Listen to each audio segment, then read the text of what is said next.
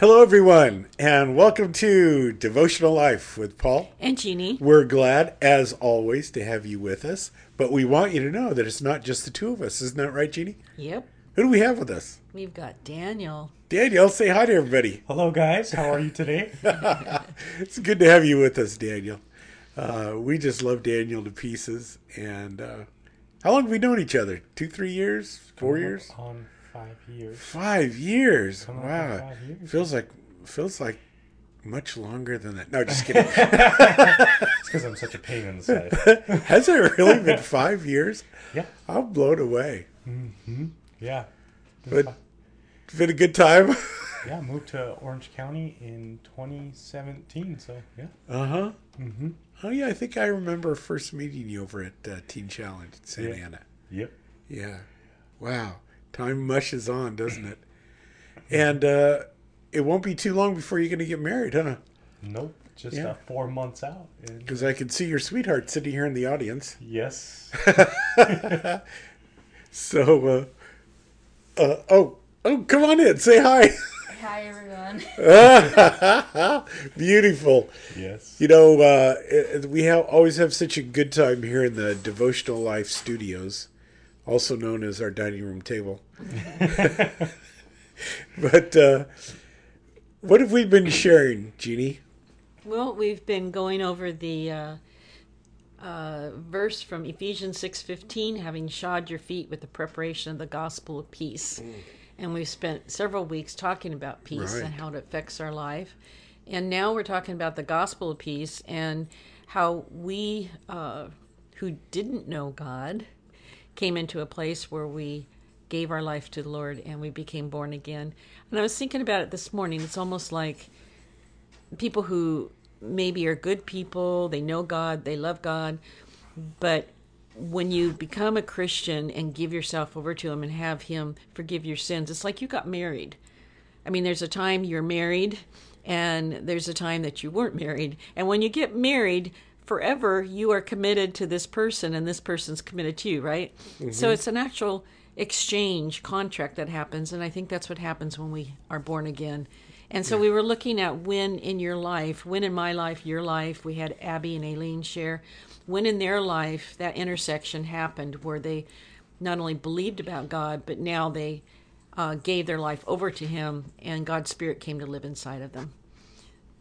That's exciting always to hear, as we said when we heard uh, Abby's testimony and and uh, Aileen's we're going to be hearing, and now Daniel's. Uh, it's uh, such an encouragement to our own faith. So, Daniel, why don't you join in with us and maybe give us a little bit of background on when that intersection happened for you?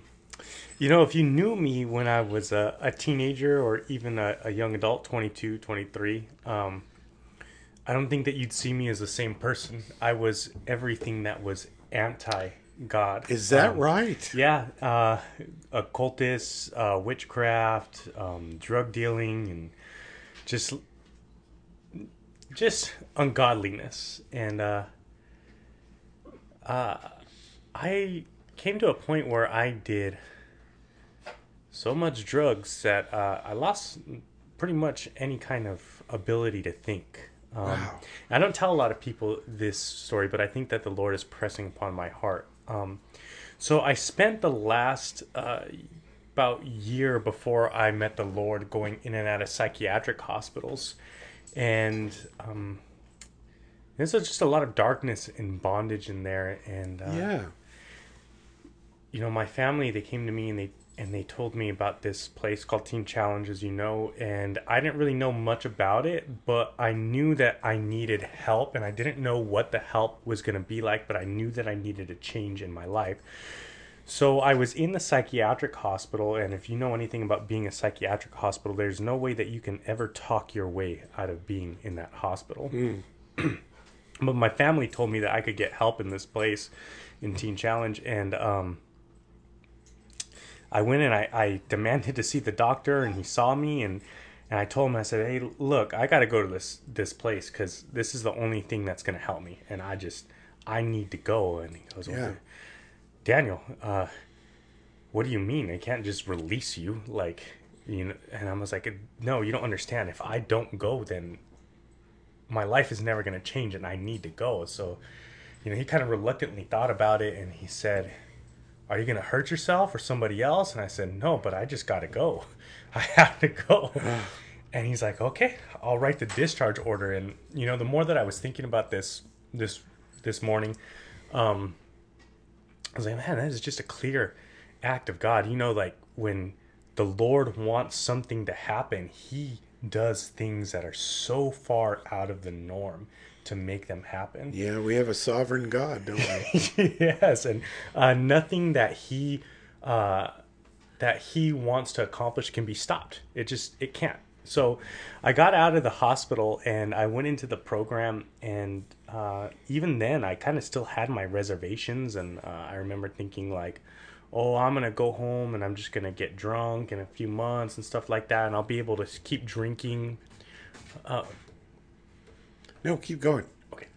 Um, that I'll be able to keep drinking, and uh, no, it, it just never happened. The Lord, He got a hold of my life, and He got a hold of it firmly. I just, from the guy on the street talking to himself five or six years ago, six years right. ago, six years ago to who I am in Christ now is just even sometimes when I think about it, it's just miraculous. The Lord, yeah. He does powerful things in every aspect of my life. He has moved mountains and made paths straight. And uh, today, only by His blood and His grace, I get to serve Him every day. Well, let me say uh, to those of you listening that Daniel is probably the most loving person I know. Kind, thoughtful interested in others, helpful, articulate, great thinker in regards to the Word of God, and he teaches the Word of God.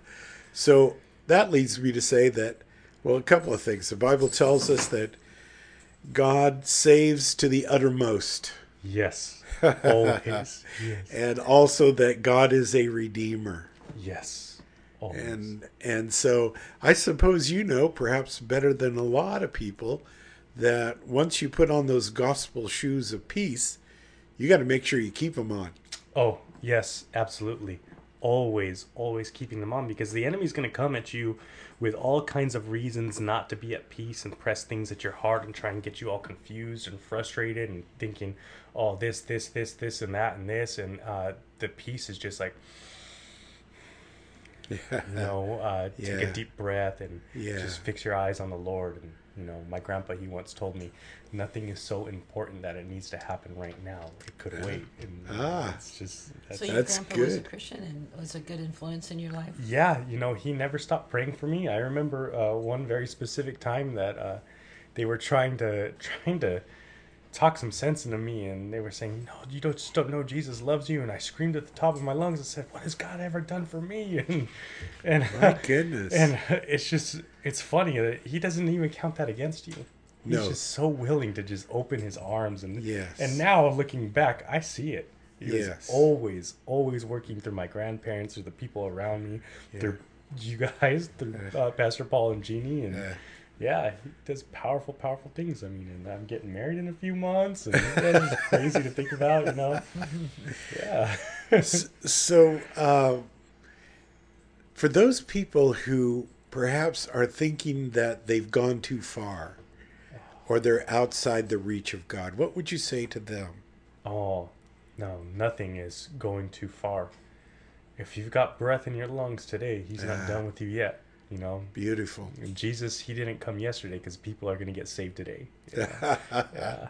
Okay, awesome. I love it. Jeannie, you have anything extra you want to share? I was trying to find that verse um, where it talks about uh, list all these sins that people are caught up with, and then oh, it, it says, says, "Such were some of you." Yeah, yeah. verse eleven, 1 Corinthians six eleven. It says, "And such were some of you, but you were washed." And sanctified, which means set apart, and justified in the name of the Lord Jesus and by the Spirit of our God. Beautiful. Thank you, Daniel, so much. Mm-hmm. Father, we are just blessed by hearing testimonies of how you save and redeem people's lives and how you will, anybody who turns to you, you will receive. So, Lord, impress upon people's hearts today, those who hear this, that they need you and that you're ready to receive them. For we ask this in Jesus' precious name, and everyone says, Amen. Amen. God bless you. See y'all soon.